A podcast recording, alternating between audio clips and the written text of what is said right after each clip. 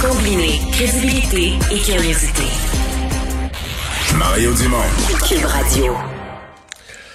Chronique euh, judiciaire, euh, Nada Boumefta, avocate en droit criminel et protection de la jeunesse, est avec nous. Bonjour Nada. Bonjour, messieurs. Alors, on s'est laissé vendredi, tu nous disais, il faudra suivre ces délibérations là, du jury concernant Maxime Chicoine Joubert. Eh bien, il a été reconnu euh, coupable. Oui, alors après trois jours de délibération, le jury en est venu à la conclusion qu'il était coupable du meurtre de second degré de Simon-Olivier Benwell. Rappelons les événements. Il s'agissait d'un individu euh, qui n'était pas armé, qui était euh, qui marchait avec un ami qui s'est fait attaquer donc par derrière de coups de couteau et qui en est mort. Euh, rappelons que la, la, version de la poursuite était à l'effet qu'il s'agissait d'un meurtre premier degré qui avait été prémédité, préparé, en ce sens que l'accusé euh, désirait absolument frapper quelqu'un, tuer quelqu'un. Il était sorti dans l'envie et le désir de le faire, ce que le jury a conclu euh, suite probablement à la défense qui a été présentée par euh, cet accusé-là d'une défense d'intoxication, pardon, menant à une conclusion d'automatisme, donc à une conclusion de deux, de meurtre deuxième degré dans ce cas-ci. Le trouve quand même coupable d'agression armée. Rappelons que l'avocate avait plaidé dans la vidéo, on ne voyait pas tout à fait avec quoi il l'attaquait et de quel angle il l'attaquait exactement. Donc, attaquer entre autres ce chef-là de euh, d'agression armée se voit maintenant coupable des deux et on en est donc à l'étape de la sentence qui sera déterminée donc par la cour pour la remise en liberté parce qu'il sera face à une sentence à vie et on verra là qu'est-ce qui sera euh, quelles seront les conditions de remise en liberté à combien d'années pourra-t-il le demander. Mais on comprend qu'ici, la défense d'intoxication volontaire a permis, entre autres, et comme j'expliquais lors de la chronique la semaine dernière, de réduire l'accusation à un chef de deuxième degré. Normalement, Mario, ce type de... Oui, vas-y, vas-y. Non, j'allais dire, il faut se rappeler qu'une des particularités de ce dossier-là, pour la pauvre victime, un jeune de 18 ans, c'est que le type est sorti bon avec un niveau d'agressivité intoxiqué. Euh, T'as utilisé toujours l'expression pour blesser ou frapper ou tuer quelqu'un, mais c'est pas quelqu'un qui connaissait, c'est pas un règlement de compte, c'est l'individu par hasard, c'est lui qui était à mauvaise place à ce moment-là, carrément là.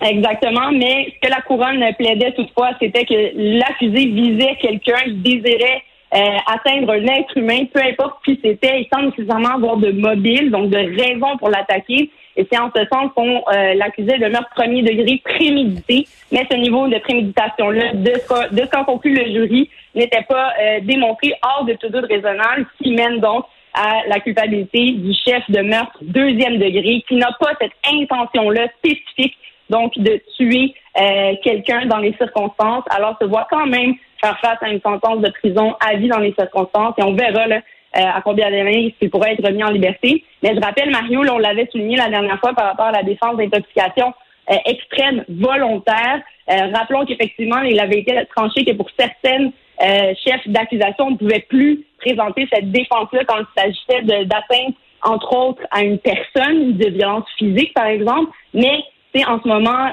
ouvert, le débat est ouvert à la Cour suprême, à savoir si cet article-là sera déclaré inconstitutionnel ou non, parce que certains dossiers euh, entre autres, je crois, dans les prairies, euh, ont été plaidés à l'effet que de déterminer que cette défense ne pouvait pas être soulevée pouvait être inconstitutionnel. Donc, on verra où le débat sera euh, mené, quelles seront les conclusions de la Cour suprême à ce sujet. Mais ici, ça a mené à tout le moins à un résultat d'un chef moins élevé que celui de meurtre premier degré.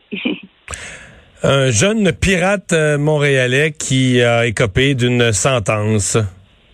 Oui, alors on l'a vu, hein, Mario, euh, avec euh, les événements qu'on a connus, on en a parlé un peu plus tôt, des jardins, les, fuites euh, d'informations, beaucoup de cybercriminalité. En fait, de plus en plus, maintenant, nos jeunes sont capables, juste avec un accès Internet, même via des appareils comme Nintendo, PS4, etc., peuvent aller hacker certains comptes. Et ici, un jeune homme fait face à la justice pour avoir hacké des comptes de cyber en fait, de crypto-monnaie, pardon, il a été capable de rentrer sur les téléphones cellulaires via les cartes SIM, donc accéder à l'entièreté de téléphone de quelqu'un sans même que cette personne-là ne soit au courant, sans même, en fait, parfois avoir de contact avec cette personne-là. Et ce que le juge souligne, c'est qu'il s'agit d'un scam très euh, élaboré et même voire ingénieux venant d'un jeune homme de 18 ans qui pourtant habite dans une famille qui était quand même bien encadrée, normale, n'avait pas de troubles familiaux et dans ce cas-là a été capable d'aller chercher et accéder à des dossiers via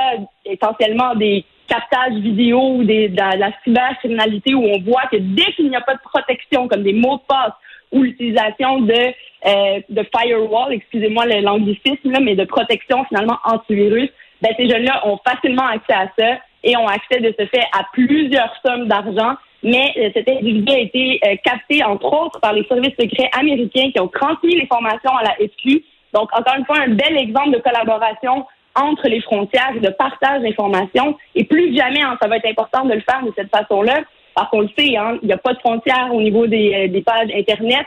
C'est un monde illimité, un accès illimité. Mais on voit là, malheureusement, des jeunes génies potentiellement qui mettent leur énergie et leur intelligence euh, malheureusement à la mauvaise place. Mais est-ce que c'est parce que tu vois, tu nous comptes tout ça, puis 18 euh, mois de prison à domicile, c'est sévère ou il s'en sort bien parce que c'est une première offense ou?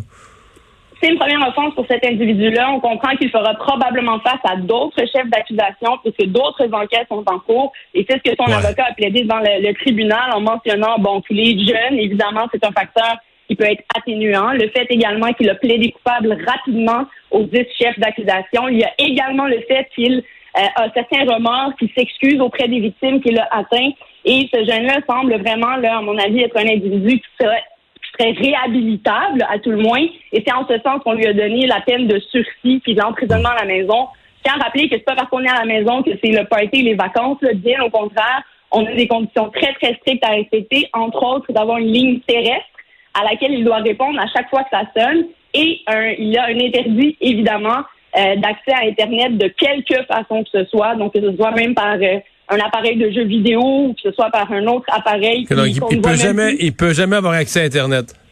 Il ne pourra pas, et ce, jusqu'à la fin de sa sentence, et on verra par la suite pendant sa probation si ce sera des conditions qui seront maintenues ou non. Mais clairement, on veut éviter toute récidive, on veut éviter que ce jeune-là ait accès à des moyens de refrauder encore alors, on lui empêche tout ça. Je vous dirais que ça se trouve quand même dans la, dans la zone des sentences régulières en la matière, en ce sens que ce jeune-là se voit quand même avoir un antécédent judiciaire. C'est la détention, faut le rappeler. Euh, c'est pas parce qu'il n'est pas entre les murs de la prison que c'est pas de la prison qu'il est en train de, purger. Mais euh, cela permet, entre autres, aux avocats de d'imposer des conditions, entre autres de probation par la suite, et encadrer, s'assurer que ce jeune-là, même une fois sa sentence purgée, pourra être encadré. Mais rappelons aussi qu'il a quand même purgé 34 jours, je crois, de détention avant euh, de plaider coupable. Donc ça aussi, ça a probablement été euh, tenu en compte lors de l'imposition de la sentence de ce jeune homme-là. Mais euh, je tiens à rappeler un message à tous nos jeunes qui sont brillants, qui ont beaucoup d'énergie à mettre. Essayez de trouver une place où mettre votre énergie qui est évidemment légale, et qui fera avancer les choses. Et je tiens à mentionner que dans le monde entrepreneurial dans lequel on est aujourd'hui, il y a une multitude de possibilités, multitude d'options, mais assurez-vous d'être bien encadré et de faire les choses également, bien évidemment. Tout le monde cherche du, personnel, donc encore plus du personnel débrouillard. Et merci Nada, à demain. Merci, à demain, au revoir Mario.